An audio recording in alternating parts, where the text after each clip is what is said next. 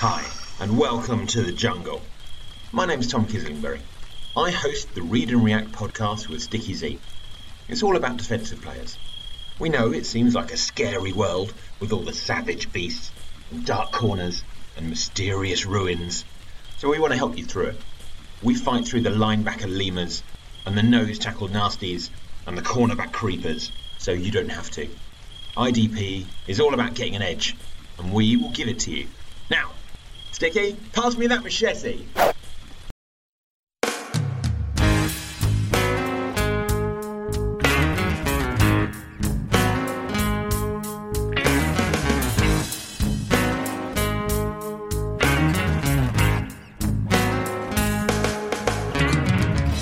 You're listening to the Dynasty League Football Podcast, where there is no off season. And welcome back to another episode of the DLF Dynasty Podcast. I am your host, Matt Price. You are listening to episode number 285. I have with me tonight Mr. Ryan McDowell and Dan Meylor. Ryan, how is your week 15, man? Oh man, it is uh it's a fun one. This this Patriots Steelers game is just just unreal. I, I mean I've never seen anything like that. Yeah, it was that was crazy, just back and forth the entire game. Uh, Antonio Brown, rest in peace, cost me uh, probably at least half of my playoff matchups this week. But Dan, how about you, man? How did you do? Oh, it was such a fun week to watch, and there were so many big scores in fantasy. Guys that carried you, guys that you didn't expect to see score touchdowns, and you're thinking, why didn't my get guy that get that score? And you know, just the Gurley show and, and all the running backs that went off. It, the scores are out of this world, and for it to come this late in our playoffs is it's a lot of fun to watch definitely is uh, lots of highs and lows for me this week. Uh, maybe the lowest of the low for all three of us because this is a Packers show now, right? Since we have Ryan on board, biggest top fan in the world. So we got all those dirty Bears fans and Seahawks fans off the show. We can just talk about the Packers now. But no, Aaron Rodgers was back, and we had high hopes for him today. Uh, he came around at the end of the game. Uh, some receivers let him down. He finished the game 26 to, two, 26 to 45, 290 yards, three touchdowns, three interceptions, and six for 43 rushing on the ground. It was his first three interception game since 2009. Uh, and early, it definitely looked like he had a little bit of rust on him. You know, at the end of the game, though, he had them in position to, to come back and tie the game. Unfortunately, Geronimo Allison fumbled the ball, and uh, that was that for the playoffs uh, for the Packers this year. But uh, just real quick, guys, uh, Aaron Rodgers is my quarterback one in pretty much all formats. I don't really care that he's 34. I think we still got two, three, maybe even longer with him still. Um, how about you guys? Have you bumped one of those younger players up above Rodgers, or you stick with him, Ryan? Uh, he's he's remained at the top spot for me, even with some of these guys, some of these young guys breaking out, like you mentioned, and, and even Russell Wilson w- with his play through much of the year, and not counting today, yeah. he's he's moved up for me as well. But Rodgers has maintained that top spot, and certainly not going to change that now. Yeah, me either. Dan, how about you? Have you uh, kept him up there? I assume so, as a Packers fan. Yeah, it's not really the Packers fan fandom that kicks in. More of more of that. It's the consistency, consistent elite play over this many years. It's hard to bump that off. And Ryan mentioned Wilson. I think he's the the next guy, and then maybe Wentz. We, we've seen these quarterbacks go till almost 40 now and even into their 40s. I, I there's nothing that suggests that Aaron Rodgers won't do the same thing. So uh, we have we have lots of years of watching Aaron Aaron Rodgers light it up for our dynasty team. So I'll keep him up there at the top. Yeah, definitely. I, I don't disagree with anything you guys said. But uh, another guy today that we would have never put at near the top of the dynasty quarterback list, and probably still don't, but uh, did have a good game today. Blake Bortles, 21 to 29, 326 yards and three touchdowns. Surprisingly efficient for Bortles today. Dan uh, Ryan actually put up a poll uh, asking earlier today if who would be the Jag starter, Bortles or not Bortles, Bortles or not Bortles. And uh, 67% of Twitter voters said Bortles would be. I, I tend to agree with that. I think early in the year, maybe they were going to move on, maybe even trade him or something like that. But honestly, I don't really know who they're going to find better. Um, and that offense looks pretty scary if they can keep somehow keep both uh, uh, Allen Robinson and Marquise Lee, who are UFAs, going into next season. Um, but today they did it with Keelan Cole and Jaydon Mickens. I don't know who that is. so, so Dan, what do you think about Bortles' future here as both a dynasty quarterback and do you think he's going to move on from the Jags, or is he going to be the guy there again next season? we, we had so many podcasts this offseason to talk about that. I, I, I have no idea. You know, Ryan, I wish you would have ran that same that same poll after the Jets game when he completed only 40% of his passes and threw those interceptions and, and fumbled and all, all that stuff. I think it was the Jets that he had that horrible game against. I don't know. I, I don't know if he'll still be there. And if, if he is, if he'll be the starter. He sure looked good today. I, I know that. Week 15, if you look at that alone, and really over the last three or four weeks, he's looked sharp. He's completing 60, 70, 75% of his passes. The last three games, he's had seven touchdowns and no interceptions moving around in the pocket really well. It seems like he's a lot more aware of the rush than he's been in the past. You know, that's a big thing for Blake Bortles. And, you know, those names that you were mentioning there, Matt, the the unknowns that he's doing with. Imagine if he had his his the whole toolbox toolbox full there in Jacksonville, what he could do. So I like what he's done. I have him in a few places, and I'm pleasantly surprised. And depending on how the rest of this season goes and their playoff run goes, I'm not going to be looking to trade him away in those super flex leagues that, where I have him because I would say, like that Twitter poll said, I'm I'm leaning more towards him being there than somebody else taking taking his place. So I, I want the Jacksonville quarterback on my roster. I think. Yeah, that team is it looks looks scary on paper at least. But Ryan, let's move on to Cam Newton, 20 of 31, 242 yards, four touchdowns, 14 rushes for 58 yards. Uh, me and Adam Zekas, we have him at quarterback five. Ryan, you got him at quarterback nine. Tell me why uh, he's dropped a little bit in your rankings and you've moved some of those other guys up above him. Well, I don't really feel like he's dropped. I feel like uh, Prescott, Watson, and Wentz specifically have have overtaken him. So it's more about what they've done than what he has done. Now, with that said, he is uh, he's currently behind Luck, Winston, and Mariota in my rankings. I'm not feeling very confident about any of those right now. I usually try to hit those rankings about once a week, once every other week, and I would think he would be moving up at least to that sixth spot after what we've seen just really this past few weeks. He had that cold cold stretch at the beginning of the season that didn't last long. He's he's had another strong year.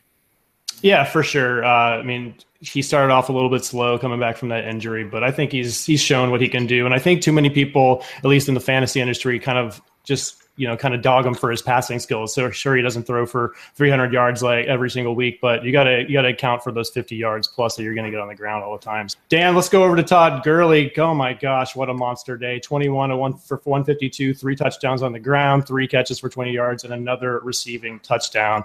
I have him currently at running back two behind just Ezekiel Elliott, but uh, he made a pretty strong case today that he should probably be the running back one overall at this point. Uh, where do you have him at? You know, I, I don't have official rankings on the site. I, have never been that guy, but I, I would have to. I, I, would have him at one.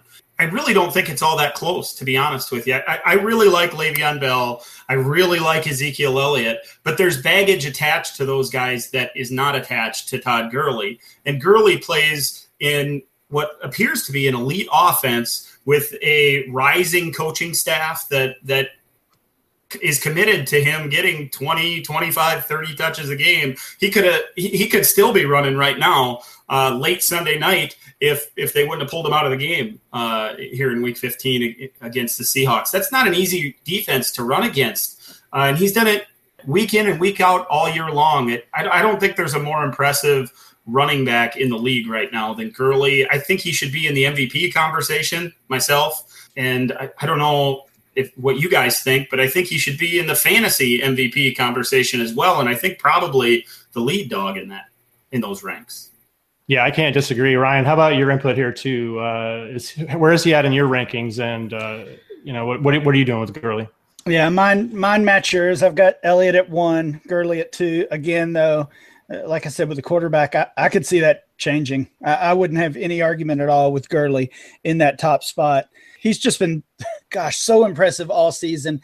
Every time I get to watch him, it makes me a little more angry at Jeff Fisher for these these wasted uh, wasted years. At least at least that last season that Gurley had to endure and that we all had to endure. But like Dan said, I mean, he's got a a young coaching staff, a young quarterback, a, a good solid group of wide receivers. It's hard to see this really going wrong for the Rams. I mean, this what we're seeing this year could be how it plays out for the next two or three years, at least, if not longer. And that's that's pretty exciting, and that's a good reason to have him at that top spot. Yeah, and this is the first year of these players in the system. So, like, this is, could be just the tip of the iceberg. So, th- this could be really incredible. So, if you can somehow still get that guy, I don't know how you how you could turn that down. Um, Melvin Gordon, Ryan, uh, a guy who gets a little bit less love in the community, 19 for 78 and a touchdown on the ground uh, six catches or, and on eight targets for 91 yards in the passing game. Uh, is this maybe just another another case where we have a player who's who's a good player and, and produces for fantasy, but there's just a lot of a lot more talented guys that we want to rank above him? Yeah, I think that's all it is, and that's that's not really a knock on Gordon. I, have him at running back 11. I've got several of those top rookies ahead of him, along with uh, I guess what we could call the big four now: Zeke, Gurley, Bell, and and DJ. So um, I don't really see him moving above those guys. I, I, do see him moving down once this rookie crop comes in. I'm sure I'll have Barkley ahead of him. To me, it's it's just a limited ceiling, both weekly and over the course of the season, that kind of separates him and, and pushes him down a little bit. The nice thing about Gordon, though, is he does offer a pretty high floor. And I, have been a Gordon fan for a long time. I really like the way that coaching staff uses him as well. They they use him as a featured runner and they allow him to catch the ball out of the backfield and run both between the tackles and on the perimeter. So while they mix in Ekeler a little bit, Gordon's the show there, and he deserves to be. So, like like you guys said, you know, maybe he's not elite, maybe he's not the best running back in the league or the most talented guy, but he's pretty darn good at a lot of things. And we as dynasty owners have room for that guy in, um, among the back end of the running back ones for sure. Yeah, he's almost like you, you have to rank him as, as close to that borderline running back too, but you you're going to get running back one production, you know, most weeks, I think. So, uh, you know, I think there, there may be like a buy opportunity here coming up to this offseason, like Ryan said, with those rookies coming, coming in. So, uh, but let's go on to receivers, man. This was a crazy week in receivers. So many players that helped no one in fantasy just had big games. Keelan Cole, it has been a, a bit of a dynasty, wait, a little bit of buzz. A minute, Matt. You did not have Damiere Byrd in your lineup. Oh no, I definitely did not. The writing was on the wall. Come on, man. We were all talking about it. I did actually like. I was kind of intrigued with Damiere Byrd in the preseason a little bit, uh, and thought maybe he had, you know, because all we really had was the two big guys. We didn't really have a small receiver out there except for uh, McCaffrey because Curtis Samuels was hurt um, all preseason. So he did get to show a little bit. But yeah, so guys like him, Tavarres King, Jaydon Mickens. I, I, again, Jaydon Mickens. Ryan, have you heard anything about Jaydon Mickens? Do you even know where he went to school? I did look up. Apparently, he lived out of his car while he was on the practice squad uh, uh, for the Jaguars because he didn't know if he was going to be there. So uh, good for him for coming out and having a big game. But I honestly don't know anything about him. Do you? No, no, not at all. I, I took some. I took no, no Devy, no Devy, not a Devy prospect.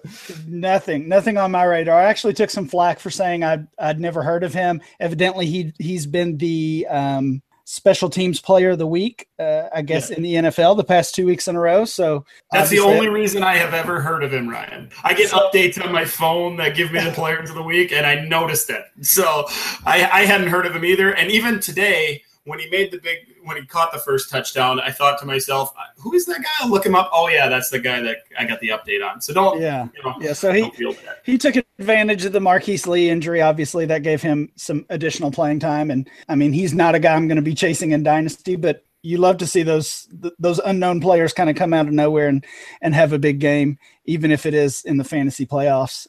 I was going to say on on Byrd though there were people on him more more from a DFS perspective. I mean, I didn't pick him up in any of my leagues. I certainly didn't start him in the fantasy playoffs, but I think that's where you know dynasty guys or season long players can really get a little bit of an advantage listening to some of the DFS experts who are out there and and kind of looking at at this game from a different point of view.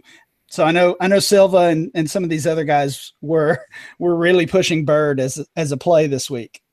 That's interesting. Uh, how, how about Keelan Cole though? Seven and nine for 186 yards and a touchdown. He's been producing a little bit as of late, and I do think that there's a, a chance that you know Allen Robinson could could just walk, uh, or they don't resign him. Same with Marquise Lee. And there's been talk of cutting Hurns too. Is it worth trying to maybe acquire him for I don't know if you can get a get him for a third. And I certainly wouldn't pay a second at this point. But does he intrigue you at all as kind of like a end of roster stash just to see what happens there next year?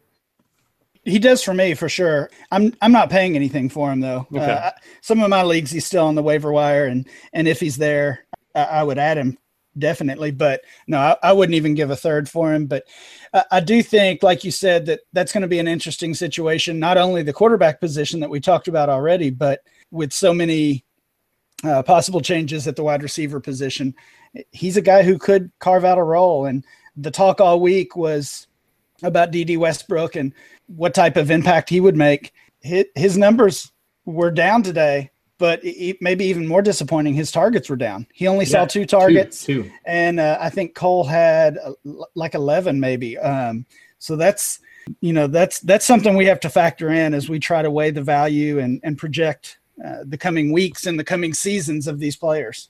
Absolutely, Dan. Uh, let's move on to Sterling Shepard had a huge game today and a game that I didn't think the Giants had any chance of, really even being in.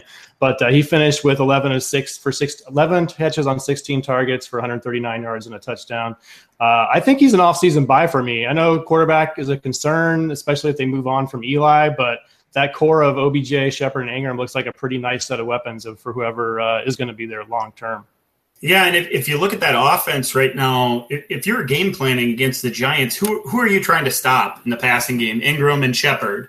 We don't even have OBJ on the other side taking away coverage or anything, and, and Shepard has these these explosions from time to time. I, I, think this is his third really big hundred plus yard game of the year, and and he really did look good. 11, 11 catches. That's that's something. Now he's had some down games too. I think last week he only got caught two balls against the Cowboys. So uh, there, there's some up and downs going on. I don't think there's there's anybody out there that wouldn't say that that the presence of Beckham is going to be good for these other receivers though. So so I'd like to see a buying window for him as well. He's a guy I liked coming out and the hype got a little bit out of control and I sold a little bit.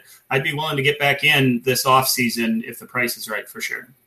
Yeah, definitely. Any any thoughts there on on Sterling for you, Ryan? Yeah, I think he's probably a buy as well. I, I do kind of look at him as the third option there when everybody's healthy, but he also seems to be a guy who I, I don't think his price is going to get out of control, uh, even if he finishes the season well. So I think he's he's a player you could still buy for a late first, uh, maybe even later than that. Once once we get closer to the rookie hype period. Yeah, definitely. You know, I think that's probably the coaching destination that's going to be most watched because of those those weapons that are in place there. And if you saw the right offensive minded head coach land in New York, it, it could make for a really nice uptick in dynasty value for some of those guys, specifically Shepard as that as that third option. Uh, if you you know, on the quarterback, like you mentioned, Matt, that's a big question mark. We don't know what's going to happen with Eli. It, it appears that they want him back, but uh, what happens there still remains to be seen.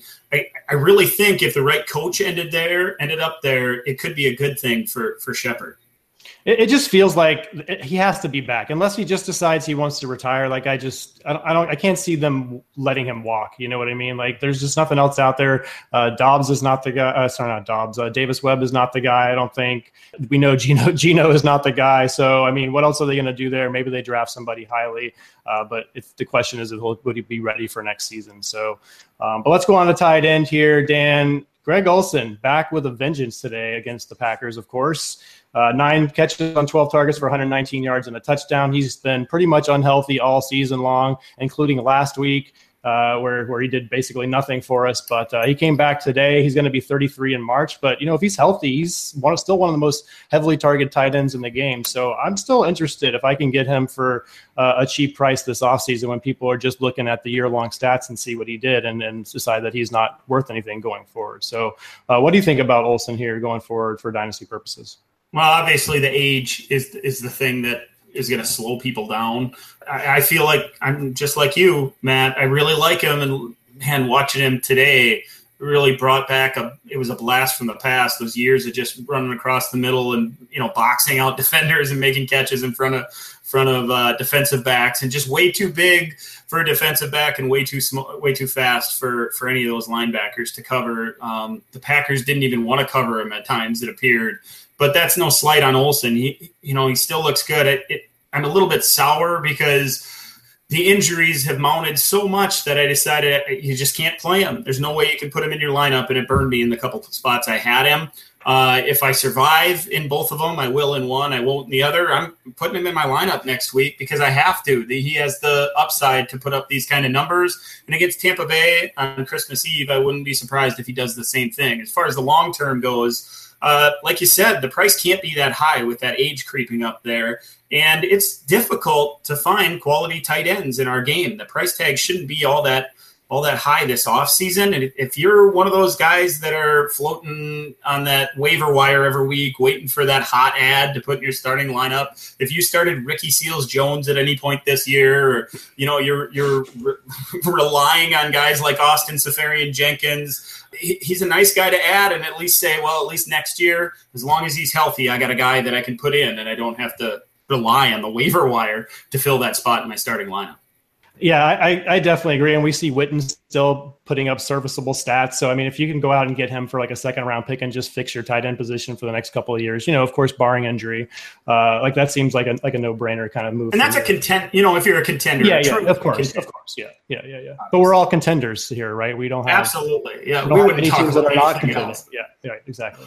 Uh, well, before we go on to the downs, uh, I do want to make a little bit of an announcement here just before we start started recording uh, this evening, we decided we're going to do a playoff listener league. Uh, so, and this is how you get into on, on that. You're going to go on to iTunes and leave us a rating and review, and tweet us a, a screenshot uh, to Ryan McDowell. He's going to collect those if you can make it easy on them by tagging him in that uh, with a hashtag like DLF Pod or uh, just adding uh, Ryan McDowell there at Ryan MC23. we will get you in that league and yeah, it should be a lot of fun. We'll we'll we're, we have not decided the exact format yet, but it's probably going to be one of those where you get to set a lineup each and every week, not one where you can only pick one player per week. Um, so uh, it'll be nice and easy, and and basically it, will that allow us to have as many listeners on. Uh, in the contest that that want, literally want to be on there. So get your ratings and reviews in, and uh, look forward to that coming up in a few weeks. Uh, let's get to the downs though. Andy Dalton, man, 11 for 22, 113 yards, zero touchdowns, two interceptions. He has not really been a friend of anyone in fantasy this entire season. The the Bengals are kind of a hot mess. Marvin Lewis was going to walk away. The the ownership didn't want to let him uh, with him gone, maybe there's some hope. You know, Ryan, maybe he's a buy low candidate this this this offseason in two quarterback and super flex leagues. Certainly not in one quarterback league. Um, but he has a you know some nice talent around him. AJ Green is still there, even though he's getting a little bit up there. He's got Mixon, who everybody, including myself, think is probably a top five to ten talent at the position in the league. Eifert, if he's ever going to stay healthy, no, I guess he's probably going to move on. But John Ross, they also drafted another uh, rookie very highly in the first round this year. So uh, you know maybe there's hope there are, are, do you have any hope? I guess Ryan with with Dalton going forward. Um, I'm concerned for sure. Uh, I, I, do think it's a good a good thing for all those guys that Lewis is going to be gone, but then just just hours after that report is released, we're already hearing rumors that maybe they're interested in bringing Hue Jackson over to lead that team, and that's you know you just have to shake your head if you're yeah if you're a Bengals fan that just why? You know what? What has he done? Well, he made Dalton like an actual fantasy quarterback for a couple of seasons, but as a head coach, obviously. Uh, yeah, and I mean, I, I, I, guess I guess you can say the Bengals have more talent than the Browns. I'm not not even sure that's fair to say at this point. Yeah, that's true. Um, honestly, I'm worried for my AJ Green shares and my Mixon shares because I, I don't trust this franchise to make the right decision at all. And actually, kind of going back to that Giants conversation, I feel the same way about them. You know, they're they're already interviewing retread GM candidates. Uh, not not quite as concerned with with that team, but the Bengals, of course, have this history of uh, of just not succeeding at all. Lewis has been there what 15 years and didn't win a playoff game. Yeah, someone so, tweeted that in 2003 they hired Marvin Lewis with five uh, all-time playoff victories, and then 2017 he leads with still five all-time playoff victories. So yeah, yeah, not, not a, not a great 14-year stretch there. Joe Goodberry, who who probably knows the Bengals about as good as anyone, he kind of alluded to the idea that maybe they could um, they could replace Dalton through all this as well. So uh, that honestly, that would be the best news for for him as far as his dynasty value. But back to your original question, I'm buying low on him in in super flex leagues because that's that's how I play the game with quarterbacks. You know, I bought Joe Flacco last year, and guys like that. Uh, and sometimes it pays off, and sometimes it doesn't. But yeah, Dalton has had success in the past, and he's uh, if he's coming cheap, then I'm interested. Any any thoughts on Dalton there, Dan? Well, I, I, share a brain with Ryan on it. I, would be buying if I get the opportunity and it's cheap enough when Ryan kicks off Kitchen Sink 6 this off season. make, sure, make sure everybody to, to, get on Twitter and talk to him about it. Uh, I'm sure that's a that's a fallacy. Uh, it's not going to happen, right, Ryan? Not uh, if, if there was a if there was an auction, he'd be the kind of guy I'd be looking at. Though I'd, I'd want is that third quarterback that you can get for relatively cheap in in a setting like that. You know, the guys we've been talking about t- tonight on the podcast. It's interesting how their recent play has changed things. If you'd asked do you want Dalton or Bortles earlier this season? Maybe only a month or a month and a half ago, almost everybody would would point to Dalton and say, absolutely, it's a landslide. And now I think that's probably flipped on its side. So, you know, Bortles stock goes up and Dalton's goes down. I'd like to see him land somewhere else and work with a with, with a good quarterback coach, get another opportunity, maybe a fresh start. But if you can't do it with AJ Green, I, I'm, I'm not convinced you'll ever do it. That said, I'm, I'm still buying because when the price is right in Superflex, uh, and it, it, all signs point to it being right this offseason, you buy, and Dalton seems to be headed that way.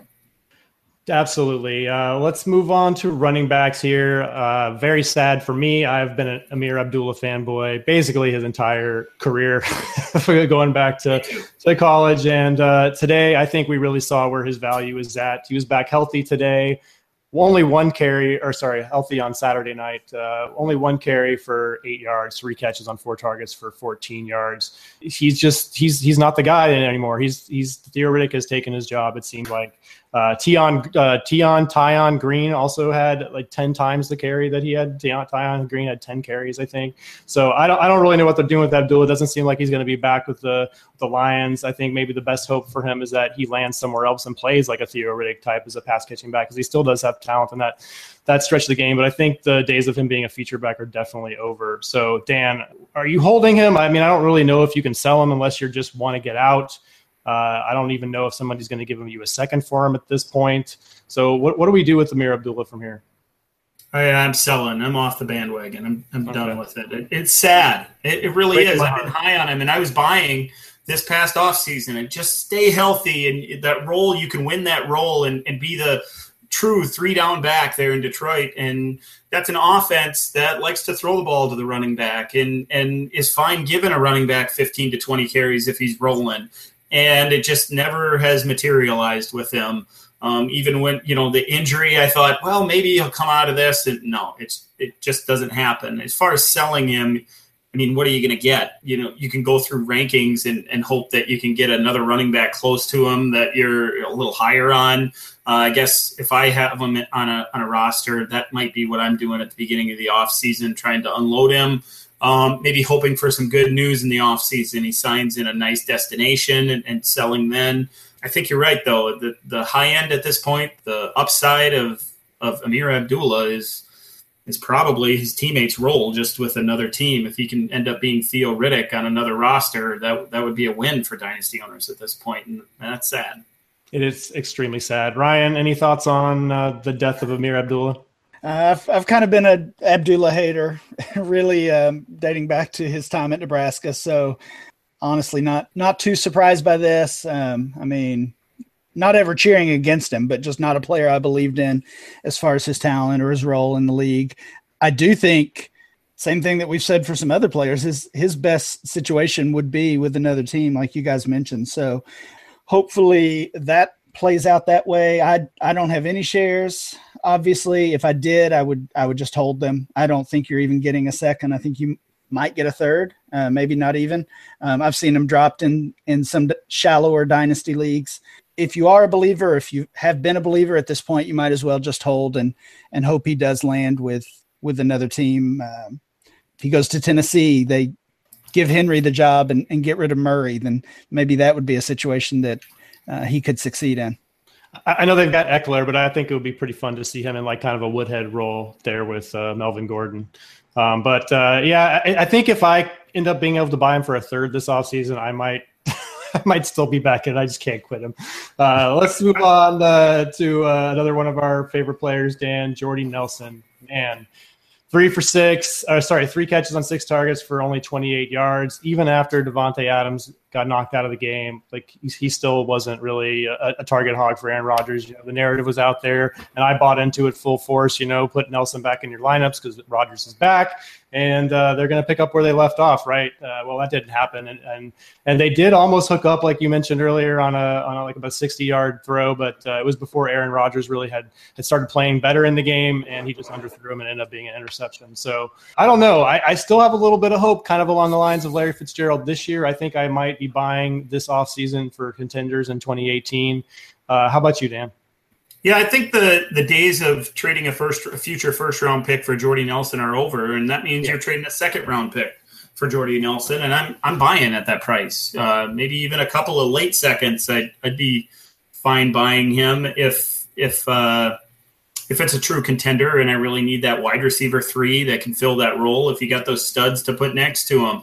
That said, we don't know what's going to happen. And I was a big supporter of Jordy. I, I, kept saying we're just waiting for Aaron to get back. Um, before Aaron left, the four games that they played together, the entire games, he had six touchdowns. So, so still this year, when Aaron Rodgers and Jordy Nelson have played together in five games, he's scored six touchdowns. He's he's still a guy he looks to.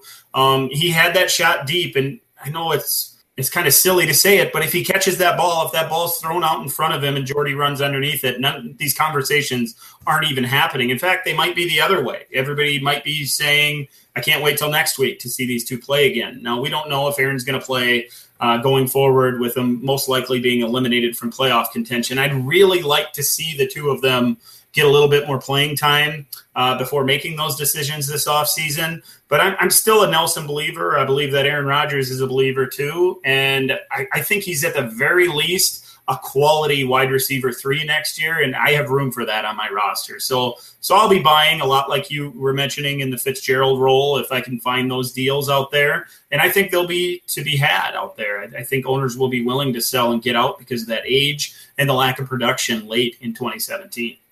All right, Ryan. Uh, tight end position here. We got a rookie, David Njoku. Zero catches on three targets for zero yards.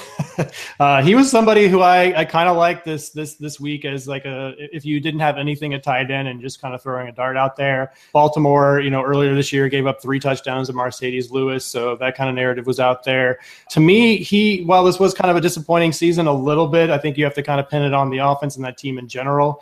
Um, so to me, seems kind of like an obvious buy low target because guys like Ingram and Howard are going to be much more expensive this offseason. Yeah, he's definitely a player I would target. I, I, would like to look a little closer. I haven't done this, but look at his targets and his production over these past three games that Gordon has been back. He's uh, he's not going to be the top target there, no matter how that plays out. But I do think he can still be, uh, you know, still be a productive tight end and we've been spoiled a little bit. We've we've had this conversation a lot, and and all dynasty folks had have, but we've been spoiled with Hunter Henry last year leading the uh, leading the league in touchdowns at the tight end spot, and uh, Ingram producing, Howard producing this season. So definitely not riding off a rookie tight end with Njoku's type of talent. Yeah, I agree. Um, Dan, any thoughts on Njoku there before we move on? No, I agree with you guys. I, I, think he's a nice, nice guy to look at if you're looking for a developmental guy at the position in the offseason. Okay, so for our final segment here, we thought it would be fun to take a way, way, way, way too early look at 2018 unrestricted free agents that'll be coming up uh, uh, this next next off season. Um, so we're going to go position by position here. I'm going to throw out a group to these guys, and uh, we're going to see who is the most interesting from each group. So at quarterback, Brees, I think if he's back, he's going to be back with the Saints. I don't really see any reason why they would kind of break up that uh, what they have going there right now, especially if they go on to win the Super Bowl this year. Uh, maybe more interesting though. Kirk Cousins. Uh, there was a lot of speculation earlier this se- offseason and, and, and this season that he might go to San Francisco, but San Francisco has found their guy in Jimmy Garoppolo clearly. So I don't think that's an option anymore. You know, there's been speculation that he might go to Cleveland. There's been speculation that he might end up in New York if uh, if Eli does move on. But uh, what do you think, uh, Dan? Where do you think his best landing spot would be? I kind of think it, it he, he, should probably try to stay back there in Washington if he wants to have continue to have fan success, which I know he cares about so much. He, yeah, he cares. he certainly does. You know, I, I, think there's a lot of nice landing spots. I would love to see him end up in New York. That'd be great. Go go in the same division and you know play over there for the Giants. Uh, and to have those weapons, that'd be really nice. I, I, it doesn't seem like the Redskins want to give him that money. It, it doesn't seem like they want to make well, that long term commitment. Well, they want to give him thirty four million dollars a year to franchise him. They just don't want to pay him like what seventy. Yeah, they just want the flexibility, right? They want to be able to back out when the time is right, and that might come this off season. To be honest, I wouldn't be surprised if it does. Quite honestly, I, I think it'll benefit a team that is willing to to give away the money. I, I I've watched a lot of Kirk Cousins over the years, going back all the way to when he was at Michigan State, and he's he's always been a leader and he's always made good decisions with the football and super competitive. And that's a guy that people are going to like around the league. I, I, hope he ends up somewhere with some weapons. He's had some at times in Washington, and and he's helped those players get get to the next level um, and play at a high level. So I don't know if there's an ideal landing spot. It seems like maybe it could be right around draft time that we really figure that whole thing out. But it's going to be fun to watch this offseason, and I hope he ends up somewhere, like I said, with some weapons at his disposal so he can continue to be that fringe quarterback one for dynasty owners. I think uh, maybe maybe Denver is the ideal landing spot. Yeah, yeah, that sounds good. I didn't even think of that one. That those are the types of weapons that that he could use, and he could benefit those guys, and they could be- benefit him for sure. And we know uh, Elway and, and those guys are not afraid to dish out the money. I've, yeah. I've, heard some recent talk from Indianapolis Colts fans that are worried about Andrew Luck and, and what the future of the position looks for them. And of course, they, they've had a mainstay there now for the for 2017. But um, I, I, heard a Colts fan this week say, "Well, what if they went out and got Kirk Cousins? What if it's worse than it seems with Luck and they got him?" So I, I think owners, and, and, that's not to say that's a good idea or anything. I, I think owner, fan, dynasty owners, and fans of teams everywhere are all watching that Kirk Cousins situation um, because he's an interesting name, polarizing guy for sure. Yeah, I think they should be worried. No doubt. I am too. On my dynasty teams with with luck, I'm I'm awfully worried. Me waiting waiting for that good news, right, Ryan? Give give me a little good news, and I'll I'll sell. It might be a while, yeah. yeah, that news came out today that he might have to have another surgery, right? So yeah, over there in Europe, where it's really scary.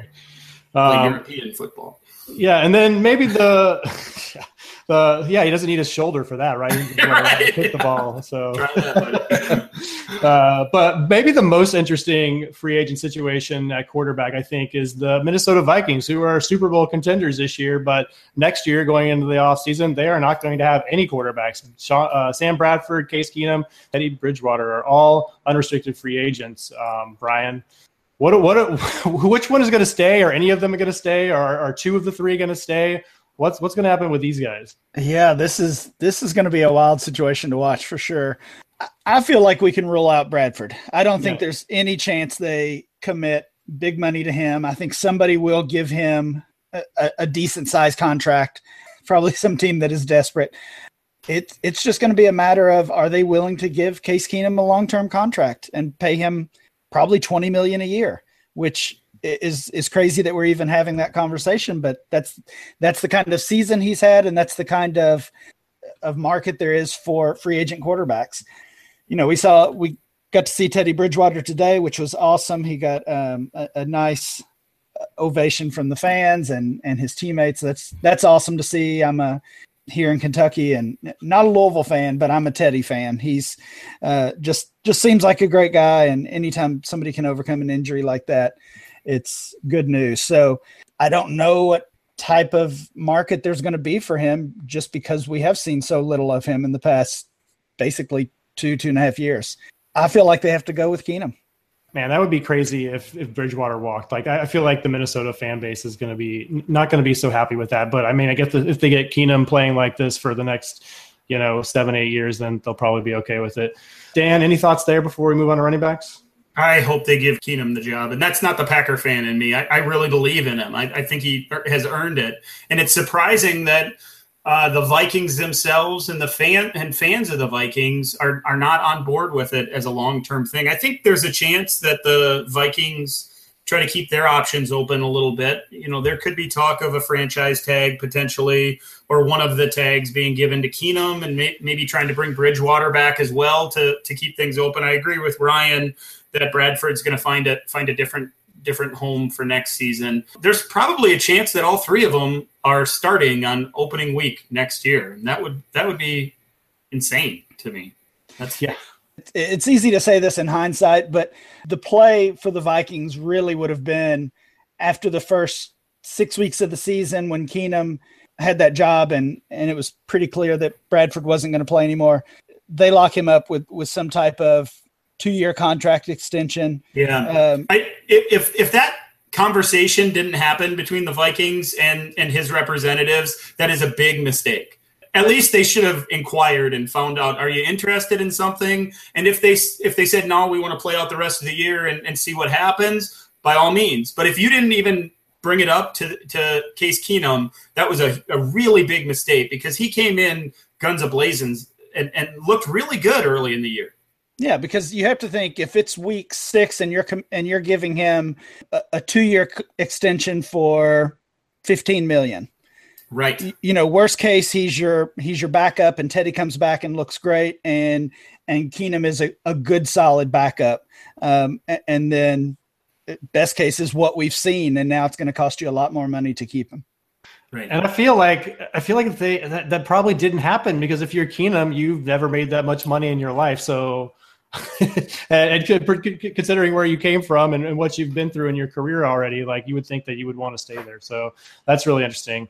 Uh, at running back, we have a, pretty nice set here, Dan. I'm just going to throw these guys to you as a group. You talk about whoever you want to talk about. Uh, Le'Veon Bell, you know, assuming he's going to come back to the Steelers, but there has been talk that they're running him into the ground this year just so they can let him go uh, and basically use them all up.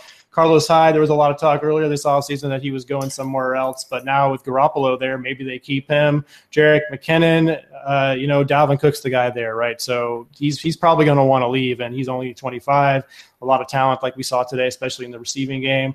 And then in, in New England, we've we've got two guys that are the biggest part of their offense right now. Although Burkhead did get hit, hit get uh, knocked out of the game today. Not sure how serious that injury is yet, but both Rex Burkhead and Dion Lewis are are free agents next year. So pick a couple of these guys or one of these guys and give us your thoughts. Well, quick thought on Bell. I, I, have a hard time believing that Mike Tomlin would subscribe to the theory that okay, we're going to let him go, let's run him into the ground. That that doesn't seem like a Mike Tomlin kind of thing. I, I don't think he'd, at the very least, I don't think he'd be on board with it. He's going to protect his players. He's a former player, so I've read that conspiracy theory, I guess, and and I just I really don't buy it. Bell is most valuable in Pittsburgh, though, to to the Steelers, to the NFL, and to dynasty owners. So hopefully, if you're a Bell owner, you're you're hoping he he finds his deal in Pittsburgh. I have heard a few things from dynasty owners and on Twitter and things like that, where people wonder because of the contract and he's he's constantly playing for a contract, will his game change at all if he gets that long term security? That's an interesting theory as well. So um, lots of questions to be answered there with Le'Veon Bell. The other guy of the ones you mentioned that interests me is Carlos Hyde. Doesn't seem like he ever belonged in, in San Francisco. I I had many shares over the last oh, four years, I guess it has been now, of Carlos Hyde, and I only have one left at this point. I'm, I'm almost done with him to res- to have a resurgence there, I think he has to end up in an ideal place where they're going to use him as a thumper between the tackles, as a 20 to 25 carry a game guy that can catch a few passes out of the out of the backfield. And I'm not I don't know that I'm convinced anybody in the league wants to give him that role. I've heard people talk about uh, Seattle maybe maybe ending up up there.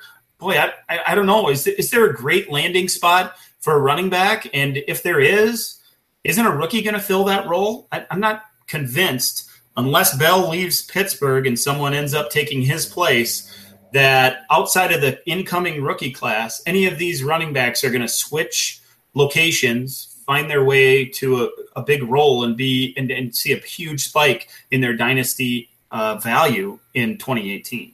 What about Hyde on the Giants or the Broncos?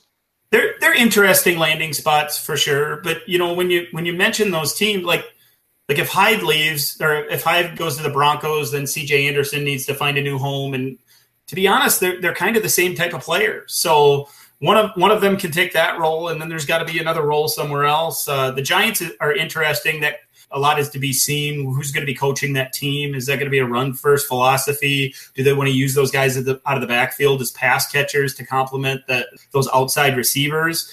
You know, we're going to learn a lot over the next few months when coaches are hired and, and when these guys be, actually become free agents. I'm just more concerned about the rookie class, like I said, coming in and, and taking those prime spots, the few that are out there. Yeah, uh, Ryan, any of these running backs pique your interest uh, of the unrestricted free agents for 2018? Yeah, I'm probably most interested in in Hyde. I guess. I mean, outside of Bell, he's he's clearly the big name, and I agree with you guys. I I'm rooting for him to stay there in Pittsburgh, but I'm a little more optimistic on Hyde, even though he, he's not a guy I've really been a fan of throughout his career. I, I do think there are quite a few spots he could land in and see his value see his value increase. So because of that, he's a guy I might might send out some feelers for early in the offseason. Uh, the Patriots, kind of like that Vikings quarterback situation, they have some tough choices as their top two guys are going to be free agents. Uh, I don't know if it's official yet, but uh, the Burkhead injury sounds like an ACL, so that could that could really change, you know, this entire situation if any of those guys, um, and we can throw uh, Mike Gillislee in there, who's not a free agent, but you know, it wouldn't be a surprise if he were cut. Uh, any of those guys who don't stay in New England, I probably don't want. If they, if Burkhead stays, if Lewis stays, those are guys I would be interested in acquiring. I think their price will still be cheap, uh, but beyond that, not really. I, I, and I think um, I don't know if you mentioned him, but I think Isaiah Crowell is also a free agent. And yeah, uh, he is. Yeah, I didn't mention him, but he seems a little bit less interesting to me. But maybe you disagree. Um, he kind of, kind of same situation as Hyde. Not a guy I've ever really supported or gone out of my way to roster, but if he lands in the right spot, you know. Um, and and Dan, you're right that there's there's a ton of rookie running backs that are going to really determine what the what the free agency market is like even though even though free agency is before the draft so it, it could be a slow market for these guys other than bell yeah it's, it's really sad to see what happens to these uh, running backs after their rookie contracts. You know, uh, why would you invest in uh, heavily in a position like that when you could just go get a rookie that can fill most of the need for for cheaper? So, uh, very very kind of sad uh, for that position, even, even, despite the resurgence. You know, maybe Bell does get a big contract and kind of reset the market for for those elite guys, but uh, we're not there yet. Um, let's talk about wide receivers real quick. Uh, pretty nice list here. Uh, again, I'm going to throw these to you guys as a group. Ryan, we'll start with you. Davante Adams, please, please, please come back to Green Bay. Uh, Allen Robinson uh, is, is, could also leave Jacksonville. Jarvis Landry, you know, the, the Dolphins decided not to not to pay him and uh, bet kind of bet on DeVante Parker, and that has not really worked out. So it'll be interesting to see where he goes. Sammy Watkins, you would think he would just come back to the Rams, but uh, he could walk too. Uh, Donte Moncrief, former dynasty darling, now not so much, and of course John Brown, who uh, I thought maybe would have a better season this year than he did. But once Carson Palmer went down, it was kind of over for him. Uh, Ryan, uh, any of these guys interest you? Uh, where do you think uh, and where do you think they might land? Yeah, really, almost all of them interest me. I mean that that 2014 class is one we've we've talked about and gushed about really ever since they hit the NFL. And uh, Adams, Robinson, Landry, and Watkins especially could could really shift things again this offseason. I would expect Adams to stay in Green Bay. I hope he does. But between the the trio of Adams, Jordy, and and Cobb, I do expect at least one of those guys to be gone. Uh, I know Cobb and Jordy are under contract, but I, I think especially my guy Cobb is is uh, at risk of being a cap casualty. But I, I think they have to try to keep Adams, considering uh, you know, he's he's the youngest and he's been the best, obviously. Robinson, I keep hearing that they're going to just franchise him uh, in order to make sure they don't lose him. And and even with some of these uh, surprise players, uh, both this week and and this entire season, they're lacking a true number one. And if they can go forward with with uh, Robinson and Westbrook, I think that's a pretty strong duo. And and if they get something out of Cole and, and these other guys, if they're for real, then that's that's just icing on the cake. Uh, and then kind of the bottom of that group, Moncrief, John Brown. Both of those are honestly players I've kind of given up on. Uh, I think Moncrief still has the talent. So I think maybe he just needs to get out of Indianapolis. I don't think they're even going to try to re-sign him. I'd be surprised if they did anything other than just letting him walk. And and Brown, it's just it's just an injury situation, which kind of stinks. He's he's a fun player to watch, but he just can't get get over this stuff. Yeah, absolutely. Dan, any any thoughts here on the wide receiver group? Well, I think Adams only holds that value, like Ryan said, if, if he's attached to Aaron Rodgers, and I expect him to be the priority free agent for the Packers as well. So Ryan mentioned that that one of the threesome will be gone next year, and that that's probably likely. I think there's probably a chance that one or both of of Cobb and Jordy Nelson restructures their deals and, and tries to stay attached to Aaron Rodgers. Um, Jordy has spoken about in the past how much Aaron's game has helped him and, and vice versa. So I really think that Jordy Nelson wants to stay in Green Bay. And it, it, if I know money talks, but it seems like that that'd be an ideal fit for him to end his career there. Uh, so Adams is the is the big name of the group to me, with A Rob being a close second. And those two flip flop if if Adams moves on and and Robinson either stays there, stays where he is, or goes somewhere else. So I've never been a huge Landry or Watkins guy myself. Both of them have have been in that that tier in the middle, uh, those wide receiver two ish guys that so many dynasty owners like or fall in love with, and I just can't get on board with. So, like you said, Matt, I, I kind of hope Watkins stays in LA and continues in that offense. I think he, he's seen some progression throughout his first season there, and I, I think there's probably room for that to grow and for him to become a nice uh, option for in that passing attack, and, and maybe even become a consistent dynasty asset for for dynasty owners down the road. He's not there yet, but I think his best chance to be that is probably in LA. And like Ryan said, with Moncrief and John Brown, uh, I've moved on from those guys as well. Maybe they find their ways into the right offense with the right play caller that designs plays to get the ball in their hands. Um, I'm not convinced that either one of them would do enough with them to be a dynasty asset again in their careers. Yeah, Davante Adams, I, I, heard today on Red Zone, he has the most receiving touchdowns since the beginning of 2016, I believe, which we need that production back for the Packers. He cannot go anywhere.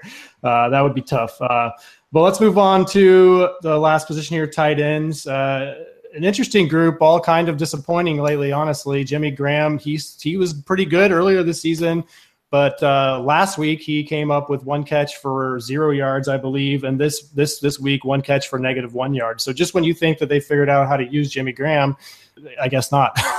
so uh, he's going. He, he's probably going to be gone. My guess. My guess is uh, uh, Tyler Eifert. I, I, would imagine that the Bengals are probably sick of dealing with him. Um, and uh, and Austin Seferian-Jenkins, who had a nice run at the beginning of the season, but has basically disappeared the second half here. Um, Dan, any of these guys interest you at all, either for dynasty or uh, in terms of landing spot next season?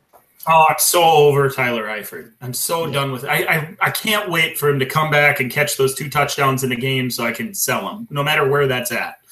Um, because the injuries are just just too much. And uh, I, I, know there's a lot of players like that that get hurt, but but Eifert's the guy that just sticks with. He's so far removed from that 13 touchdown campaign here a couple of years ago in my mind that I, I it doesn't even translate anymore. So I, I don't know where he's going to end up or anything like that. I, I know that I don't want him on my dynasty rosters because the injury risk is just far too much. I think Jimmy Graham is an interesting name for dynasty owners. He's a guy worth monitoring really closely.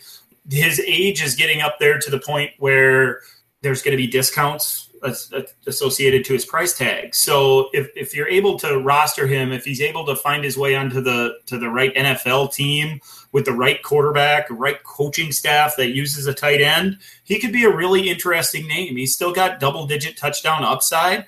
And those are the kind of guys, those guys that are in their 30s and uh, have done it before, and now see their price on the the price tag on the downhill on the decline. Those are the guys I want on my team on on contenders. So he's a he's a name worth watching for sure. And I know it sounds kind of cliche, but if he were to end up in Green Bay with Aaron Rodgers, I was just thinking that. I was just thinking that. you know, everybody who was excited, myself included, about Martellus Bennett, that would be like 10 times, you know, yep. and there's so many other landing spots as well. You know, you, you could see some of the older tight, end, tight ends move on and, and, and Graham taking their place with some of these other quarterbacks or or, or whatever. But I, I just he hasn't been used right in Seattle, and if if he were used right again, I think those double digit type touchdowns are are a possibility. So he's the guy I'm watching.